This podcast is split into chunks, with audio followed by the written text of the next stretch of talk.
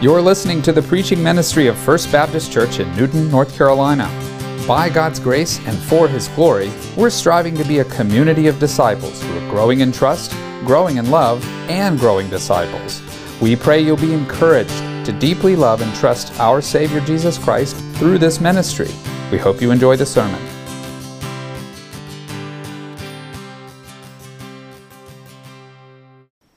Good morning.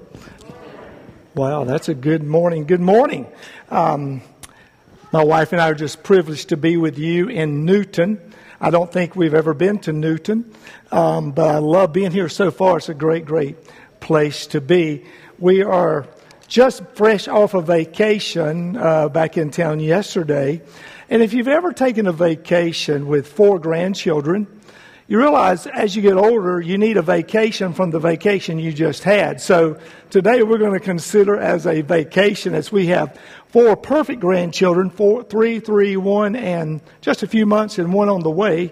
So we're a lot younger than we look, but we have a lot of great memories the last few days. But we've been praying for this for a while to be with you.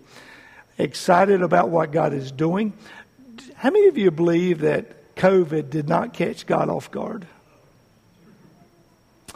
The more I live, the more I realize that God knows what He's doing. And often we have conversations with people, and they say, Well, the church is in trouble. And I say, Nah, the church is not in trouble whatsoever. Really? I said, Yeah, really. It's not in trouble whatsoever. Does the church have some challenges? Absolutely. But two things about the church we have to remember. One, Jesus is the head, and He's good. Right? Okay, work with me, right? Yeah, okay, cool. The second thing is, church is a full of messed up people that most of them know they're messed up. But the grace and mercy of God has transformed them not to make us better than anybody else, but to humble us at the very power of who He is. Because isn't Christianity a movement? It spreads, it saturates, it moves, and it does some, some crazy things. Um, let me just illustrate it to you this way. And um, there's no clock on the back, so I guarantee you I better take this off. Okay, Sheila, keep it on here. A few years ago, we had started a church in 2000. A lot of ministries God's blessed us, Fellowship of Christian Athletes, churches, um, students. I love students. You can be honest with them. Adults got to be around the bush. Students, you can just shoot straight. I like that. Um, pastoring, planning a church. But in 2000, we planted a church up in Brevard, and and that church was just an amazing hand of God. Um, by the way, I get very nervous. My wife asked me this morning, do I get nervous before crowds? I don't. I get nervous when the spotlight gets on me, though. I hate that because I don't really bring a whole lot to the table. Let me tell you what I bring to the table. I'm way worse than I thought I was. But he's way better than I thought he was. Second thing, it's not how you start, it's how you finish. Okay? You with me so far? So don't look at me, but hear the words. So a few years ago, I took my very first sabbatical as a, as a pastor in, in this church and was concerned about the church in this, in this capacity.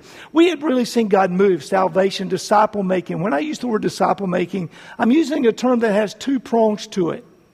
It has a reaching prong where you're leading people to faith in Jesus Christ. You're sharing the gospel. And a teaching phase that you grow them up into the commands of the Lord. So it's not one or the other, it is both. Okay? So you're reaching people new birth, growing them up, and they're reproducing also. And I, I felt like our church was becoming inward. And so I took a sabbatical, and the elders really sent and said, Hey, go take a break. You've been doing this a long time. And, um, you know, see what God does. So two months later after that sabbatical, uh, I met with the elders, and they asked me this. They said, What did God tell you for the church? And, and that particular church, and I said, you know, can I be honest? Absolutely nothing. And that's not what they wanted to hear. Um, but I met with a neighbor right across the street. My wife's really, really the brains and the spiritual side of what we do in our ministry. Um, she had told me a couple years ago before, a year before, I believe God's dealt with us here in this particular place and on and on and on. But we bought a house that I didn't want to buy. It was in the wrong place. It was the wrong price. It was the wrong everything. Of course, what does a man know about a house? But we had looked, and Sheila said, This is the one. And you know, well, you go with that, and, and it was the one. And so we moved into that neighborhood, and we honestly, for the first couple of years, we were on the road. And um, 2015 took a sabbatical, went across the street to a neighbor, and I love, the, this couple, uh, new age, and um, sat down with them for an hour because I had time and just had some conversation. It was a great, great time. Nothing heavy other than restaurants we like and some things like that. And why does Todd your yard look so bad when mine looks so good? Type stuff. Um, but when it was all said and done, he, he said this, boy, this has been good. You, for the first time, had time to talk to me, and you never have had time to do that before.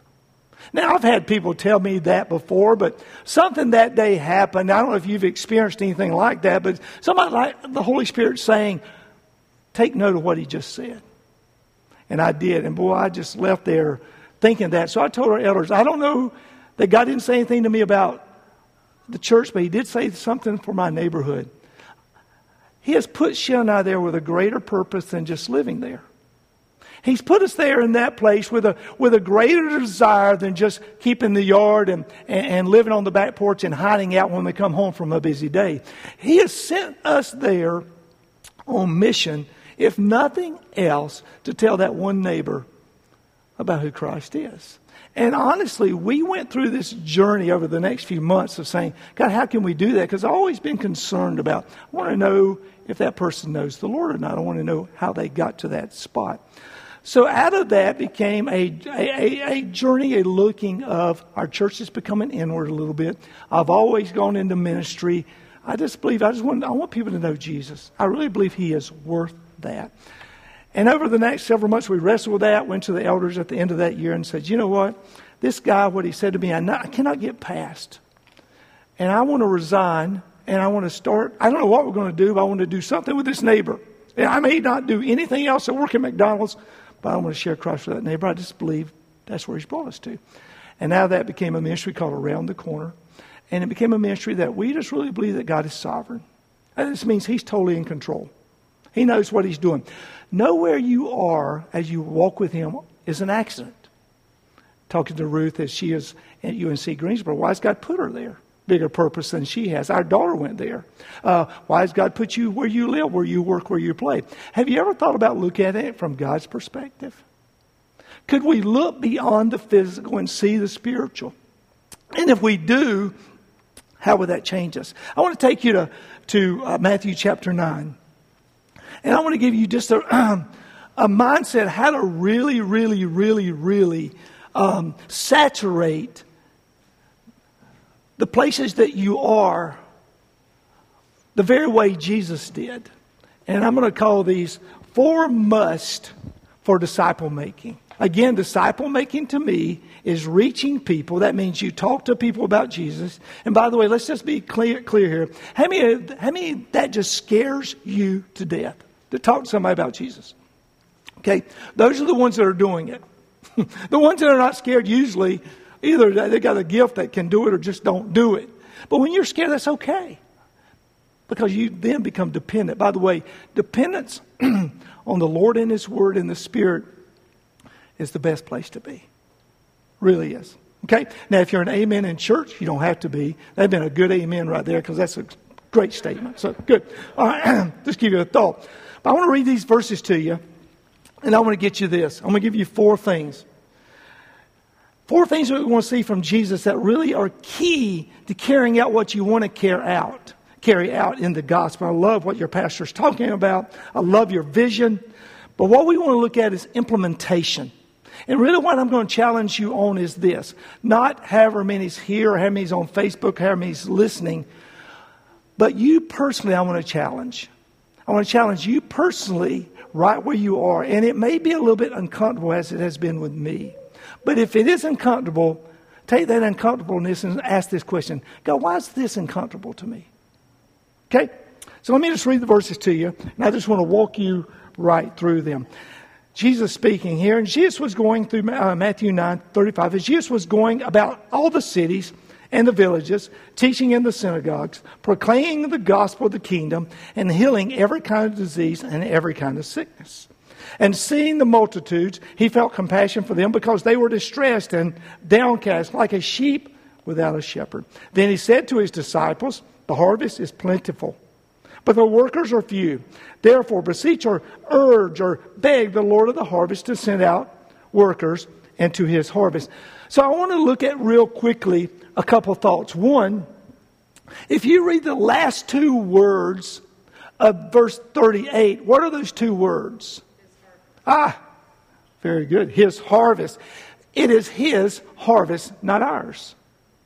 Okay? Let's practice something. Let's say that together. It is his harvest, not ours. It is.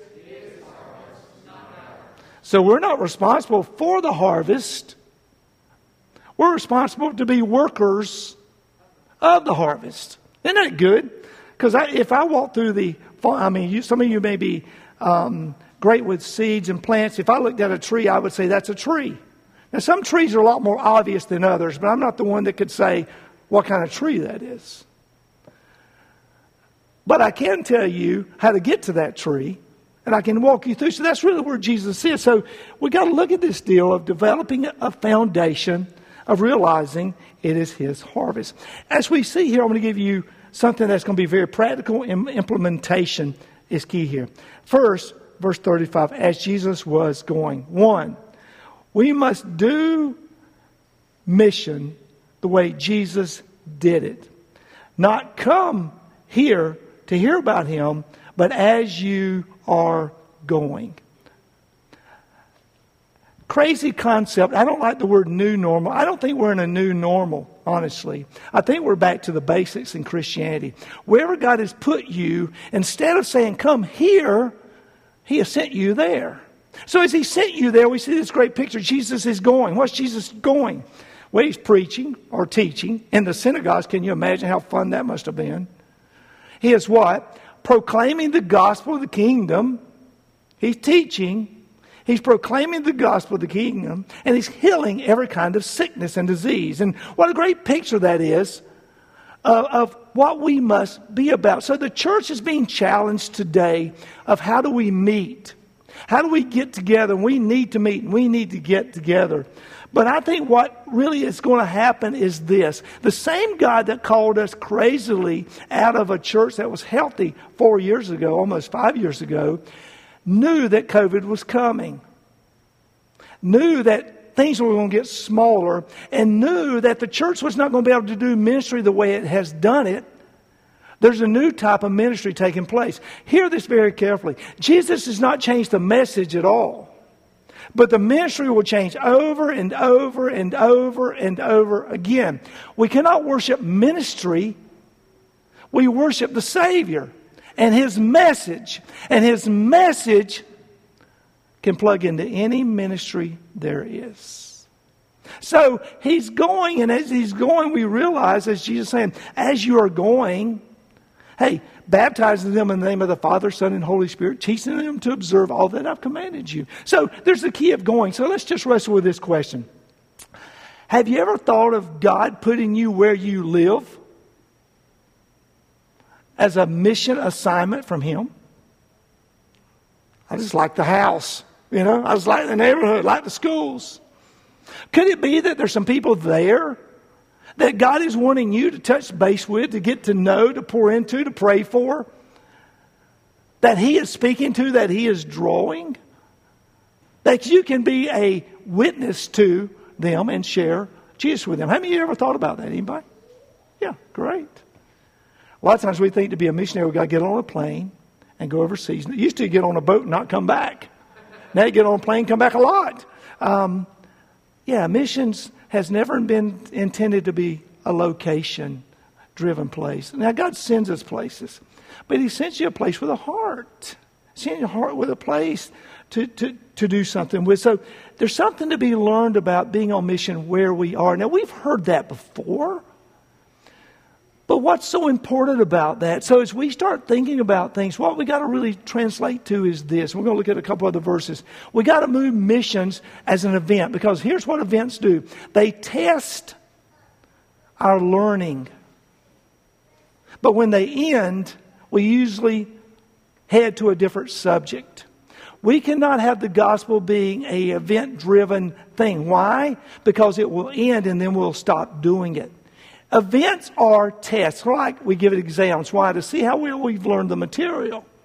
So, what Jesus is showing, as I go in my everyday life, how can I incorporate the gospel and life into what's what? Real key here is really awareness. In our ministry, we really build off the acrostic AWE. First is awareness. You ever see people the way Jesus sees them? We taught worship or workshop. We had trained to do that, really to engage them with the gospel. Exactly what Jesus does here. And as he does it, he's calling us to live on mission. The separating point is going to be this to live on mission is a great statement to some, and to the other few, it's a lifestyle. It's got to be a lifestyle, but here's the key to the lifestyle. Just because Jesus said it, he put something to it and he shows, let me show you what's behind it. So, first, we must have to do mission, do life like Jesus. As he's doing life, he is sensitive to the what? Yeah, absolutely. As he goes and does it. Look in verse 20, 36 and look what the Holy Spirit leads him, leads him to. What does Jesus see? Sees who? If we would be very honest, we'll understand this. Not only do you see the mission, this is the broad, now he's bringing it in.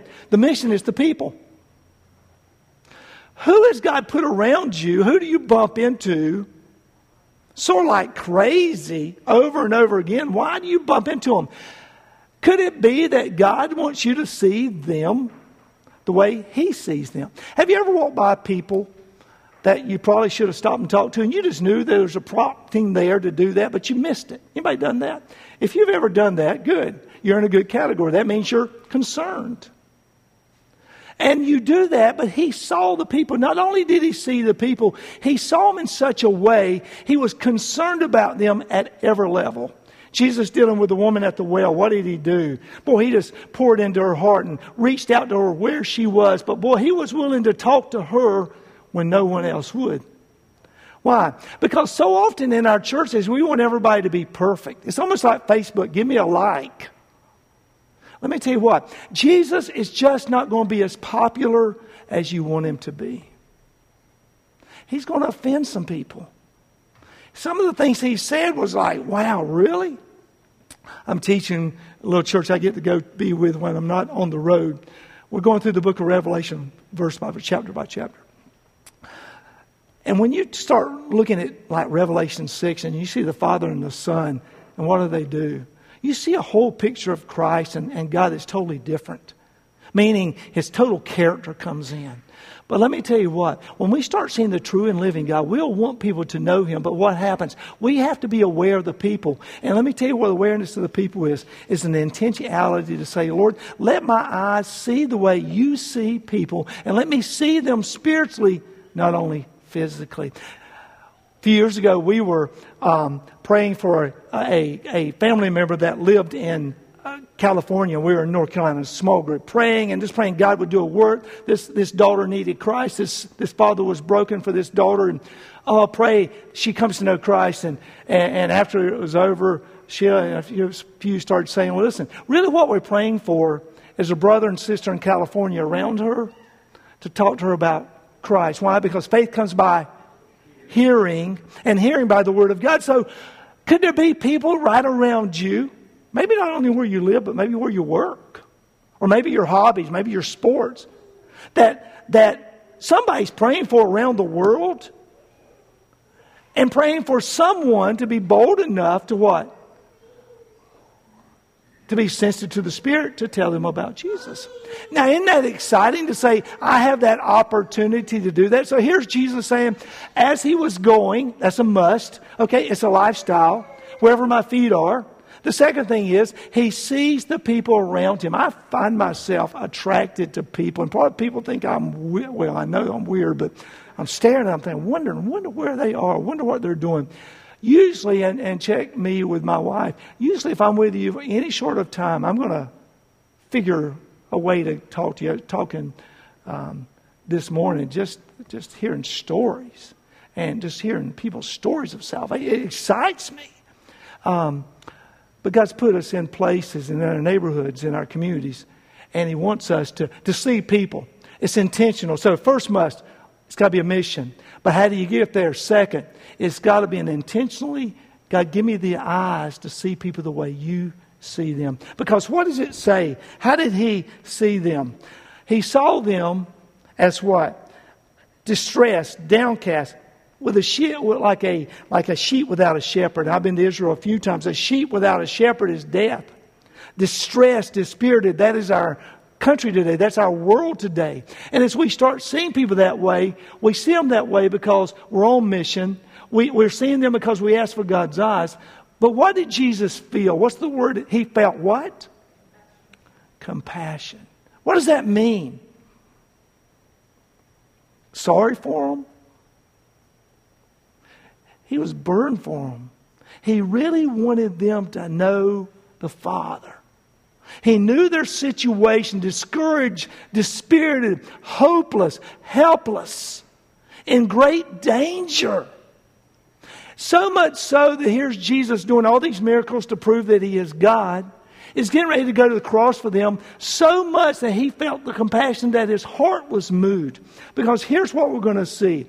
You can understand that it's his harvest that he's put you in, but you got to pray for his heart. Because without his heart, you don't really care about his harvest, right? His heart is something that we ask for that he gives to us as we pray and seek God for that. As we start seeing people, the heart moves our hands and our hands move to people. So we see these pieces start falling in place. We're on mission. Hey, intentionally, God, let me bump into people that know you. God, give me your heart for people. Do you live in a, how many of you live in a neighborhood there's a neighbor you just don't like? I was prayer walking a few years ago, a couple years ago, with a pastor, and I love prayer walking, and I'm sure y'all do that. Prayer walking is just we're out with this pastor, and, he, and we were walking through his neighborhood, and he said, "That's the house that nobody goes to see. That's the house that that's that neighbor that is just a problem. That's the house that just drives us crazy." And I said, "Boy, that's the house. You probably should just pray up and say, God, let me be the one." To be that gospel presentation of that house. See, when we start doing that, we start this development and this attitude of saying, God, give me your heart for these people. Let me see them as dispirited. Let me see them as helpless. Let me see them as in need of a Savior. Let me see them that way. And God, if you don't give me that vision, I'm going to do it out of duty. And duty's like this I did it because the pastor asked me to, but boy, I'm tired of this. Let me go do something else. How many of you have ever been in love? Sheila, you to raise your hand? No, no, she's not raising her hand. If you're in love, you know what you do? You're overwhelmed. You just can't get enough of that person talking and being with them and being with them. Let me just throw out a challenge. Can you really be in love without giving up your heart? How do you know you're in love? Mm. Are y'all married? Boy, you're a lucky man right there, boys. Amen you do anything for them. I'll ask often when I'm doing premarital counseling, has God given you permission to get married? They always uh, look at me and say, What? Yeah, if you're both believers, He's given you permission to get married. Then I'll ask this question How do you know you're in love? And boy, they'll go all in. He does, does. He makes me feel good. He points me to Christ. Those are all great things. I love Scripture. For God so loved the world, He. You always know you're in love when you give yourself up. Hey, I'm crucified with Christ. I no longer live. But the life I now live in Christ, I live by faith in the Son of God who loved me and gave himself up for me. You watch when God talks about love, his love for people and his love, he'll always t- attach that word give yourself up. When you're not in love, you'll take. But when you're truly in love, you give yourself up. Could it be that our love for the Lord could be waning because we're so often not willing to give ourselves up to the people around us? Because we're not really willing to give our heart up to Him. And so, therefore, we, we battle these things, but we really want to saturate people around us and see people in mission. Well, we're going to live that way. We need to see people. God, give us those eyes. But God, I pray, give me your heart for those people around me. Give me your heart. Let me, let me feel for them the way you feel for them. Let me see them as a sheep without a shepherd. Let me be burned for them. And Lord, as I do that, when things come up, let me act on a way. If you come to the training or tonight, you'll hear some applications to this. But here's the key my heart for God and His mission is not just being motivated to, to do something, it's really a love for the Lord in such a way that says, Lord, how can I not do? Can I tell you, I don't know there's a worse person on earth than me that He would come and save me. What did I do to deserve that? Zero. Matter of fact, I did a lot to not deserve it, but He did. That's the gospel. Your neighbors, your, your people around you, God has put you there so we can learn from Jesus as we, as we see His going in His life and intentionality, and it works. And then we see His, his, his need to see people intentionality. And then we see His, his power of, God, give me your heart for these people. Let me have compassion for them to, to act on that and to act in such a way that brings us to the final part of this that says this. Jesus then goes and says to his disciples, The harvest is plentiful. His, his, hey, basically, it's ripe, but the workers are few. I always put this into in, in pastoring to children's ministry. You never have enough nursery workers or children's workers. That's where I see this applying a lot. You just never have enough. But here's the deal the harvest is plentiful, means it's ripe. Can I tell you? There's probably some people right around you that you bumped into last week, and they're just going to bump into this week that are ripe for harvest. Probably. And as you bump into them, here's what's going to happen. Lord's going to give you eyes a, a nudge, mm, like He did with my neighbor. Wow, I might want to bridge a conversation with him. How many of you are introverts? Anybody? Yeah, cool. God uses introverts one to one. So don't be afraid of being an introvert. Just be extroverted on the gospel. That's all. Be introverted, but extrovert the gospel. Okay? So as you do that, we see these kind of things take place. So now he's challenging us in as, as we work and, and do this. You're going to bump into people. Here's what he says to do. Beseech the Lord of the harvest. Urge the Lord of the harvest, the Father, to do what? To send out laborers. Hey, the workers are few. Therefore, beseech the Lord of the harvest to send out workers into his harvest. So we need workers. Who are the workers? Minimum wage people. Okay. Every person that names the name of Jesus is that worker. Okay? Everybody got a pointer finger. Give you a practice. You may use Facebook. I'm not a big Facebook fan, but hey, point it. Don't point it at anybody else but you. Lord, help me to be that worker, to be on mission for harvest. Lord, let me be one that has eyes to see people the way you see them, heart to love people the way you love them, and the courage to pray for them in such a way that God, I'll be the one to tell them about Jesus. I don't think people are offended to hear about Jesus. I think they laugh at us because we're not bold enough to talk to them about Jesus. Because they'll say, if you really love someone, you're going to talk to them about it. So we see this beautiful picture of prayer. So this brought all in would look like this. Here's Jesus saying, listen, as you do life in my name, you don't have to get on a plane, even though that's okay. Wherever God, wherever He has put you, that's your field. Right around us, we have 100 homes. 70% of them are unchurched. We have divided up our neighborhood with other believers, not all of the same church, not all of the same denomination, but all of the same head, Jesus. And we send them out and they divide up and pray. In the month of April, we pray for every home in our neighborhood and praying, God, do a work. Draw people to yourself. Give us opportunities. Give us ways to get in to, to share. And all the month, uh, we pray for them, and we do that continually.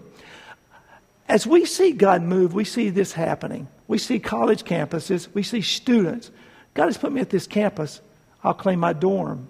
I'll claim my suite mates. I'll claim my team. High school campuses, whatever it is. Uh, uh, jobs, wherever it is. People are recognizing this. They're recognizing that I am where I am because God has put me there, and I thought it was for me and my advancement, future. And God's saying, no, it's for the here and now. This very day, I want to prepare you, but also I want you to know that you're on mission. I have put you there. Back to our house. I didn't want to live there. Sheila did. Two quick stories and I'm done. My wife is spiritual, I'm flesh a lot of the time. Um, we went to a restaurant the other night down in Hilton Head right before we were getting ready to leave. We were recovering. Our grandkids are all gone. Love them, but boy, I'm old. And um, she chooses a restaurant. And I'll be honest with you, it was good, but I had another one in mind. And so we go to this restaurant and we sit on the same side of the booth. I thought it was because there's a little romance, but really it was a better view. She don't want to see the bay, and I just happened to be on that side too. Um, and after a while, we're eating. It was great. And all of a sudden, this guy comes in. And boy, I said, Boy, he looks familiar. And I didn't even say anything to Shep. It just looked familiar. A few minutes, he starts walking over to me. And you know, people with masks, I get a little nervous. They come in toward me, and I'm thinking, Wow, what's up? And he said, We need to go outside. And I knew who he was at that point. There was a guy that we served with at a church in Asheville 20 something years ago. Hadn't seen him in years. We served ministry together. They were in that same restaurant at the exact same time, and what do we do? We got to catch up and encourage one another in the gospel, what he had done. When we left there that night, you say, wow, that's coincidence. I don't believe there are any coincidences in the Holy Spirit. I just believe God is sovereign. And we left there, and Sheila said this, you know, I believe God led us there just to encourage them and them to encourage us. That's the God we serve. How many of you believe that?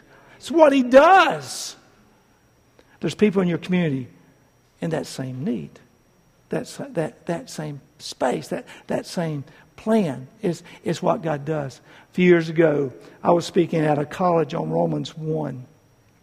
And I mean, I was on. You know, sometimes a pastor's not on like they're sometimes on. I was on with the college students. Man, it was just good. They were engaged. I was engaged. I love interacting and brought it to them. And I was thinking, wow, that was good. And my daughter was with me, who was getting ready to go overseas for a, a semester to, to, uh, to check out uh, if God had called her to full time missions. And she was dropping out of school for uh, a semester to go do that. And I look at her and I say, uh, anything you want to say? And I'm you know, just courteous. And she says, you know, really, that was really, really good, but can I add to that? And she goes to Romans 1 a little bit further, verse 14, and just brings in. She says, You know what I think we need to hear? Where Paul says, I'm under obligation. I'm under obligation to the, the Greeks, the barbarians, to all people. The obligation is not me to them. The obligation, or the really the better rendering of that word in the Greek is indebtedness. I'm indebted to God for all peoples. And that's why I'm going overseas and dropping out of school for a semester, because I want people to have the same right that I have to hear the name of Jesus in their own heart language.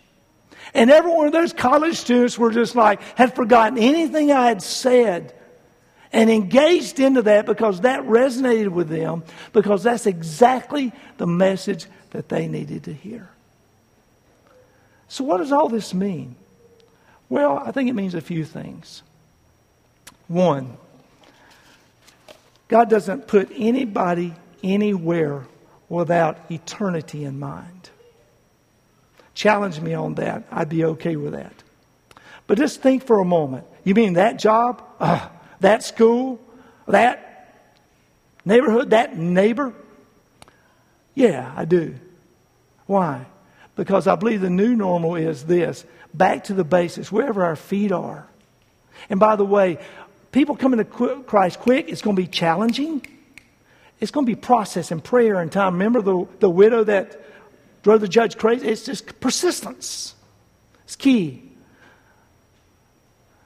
Think about that. Second, pray this prayer God, give me your eyes. Oh, please let me see people the way you see them. Help me not to walk by that person. Help me to see that person. And Lord, let me know it's from you. And as you do that, and by the way, the more you pray for people, the same people, the more you get their heart. God, give me your heart for people. By the way, I don't, I don't love people I don't know. I mean, we like to say that, but we really don't. We don't know them. But God, let me know them. Let me love them. Let me, let me, let me just have your heart for these people. And as I pray for these people, Lord, here's my prayer. Open a door. Open a door for me to talk to them and open my mouth to say what they need to hear. Now you say, how do I get all that? Well, you can come to training or Come tonight, we'll walk through all these details. But I believe this, it all begins here. First, do you believe God can do anything? Okay, let's test it. If you believe God can do anything, would you believe that He has put you where you are, whatever that is? You pick one. He's put you there to be the one. Now, I love the movement. I'm all into it. Who's your one? I love that. But let me, let me toss something out to you. Be, I'm, I'm going to challenge you to be the one. O N E, obligated to my neighbor's eternity. Those are the people that I think God is raising up. They're seeing people and being missioned and seeing the church sending them as they come back in to go back out. That I'll be that one, that I'll be a leader. And if it's just me, what am I going to do? I'm going to be the one that believes God's put me there. I'm going to pray that God gives me eyes and heart for these people. And I'm going to open my mouth and speak to them about Jesus. And as I meet other believers, I'm going to enlist them to join me. What will happen? How many people have you saved? Can I tell you how many people I've saved? Zero. The ones I have, they're in trouble, right? The Lord saves. It's His harvest. What do we do? Open our mouths and tell the good news of Jesus. So I don't know. Do we have a song or something like that? Here's what I want to do. I want to make it really weird. Isn't that good? Can I make it really weird? Because I probably won't come back. You don't. I don't usually get asked back. But let me just let me just do this. Question. You come on up and, and you get ready when you're ready. Um, did this message make sense to you? Have you heard it before? Yes. Good. Good pastor. Have you acted on it? Good. Do you own the community that you're in? Okay? I want to ask you to do this. If you would consider saying, God, here am I. We don't have to say, send me. He's already done that. Own where He has sent you. Can I ask you to do this? Just as accountability. I'm not going to come and take your name and send you 44 emails of threats and get do this. I'm going to pray for you. I want to be the one that will own right where I'm at. And God will let you know if that's your neighborhood, your school, your, your hobby, whatever. You go with that. I want to be that one that I'm going to do exactly what Jesus said. I believe He's put me here. I'm going to ask for, see people around me. I'm going to ask for the heart. And I'm going to start praying for them. And that's going to be my lifestyle, not a program. Would you just stand up? Because God has eyes to see. Don't guilt into standing up. Don't do it because everybody else is doing it. Because God keeps count. That's awesome. We could just not have church for a month and just go win all the neighbors. But here's my prayer for you. My prayer is this. Don't get distracted. Don't get discouraged. It's not your harvest. It's His. What do we do? Water and sow. The Word, the Spirit. But we start here. If you come out this afternoon, you'll get the, re- the really details of what this looks like in practical ways. But since we're all standing, I want to turn it to a song we're going to sing, right? Okay, I'm not going to ask you to do anything other than just stay standing. But I do want to say this. I thank God for your rapidness to, to, to worship. But here's what I'm going to pray for. In one year from now, will you still be standing? If not, get back up. If two years, three years, five years, here's how long I want you to stand. Not literally. For the rest of your life. And I promise you this you're going to see people come to faith in Jesus Christ. And He's going to use you to be the one to do that. Come and lead us.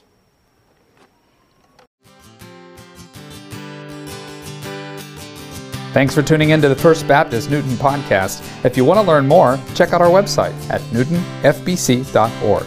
We'll see you next time.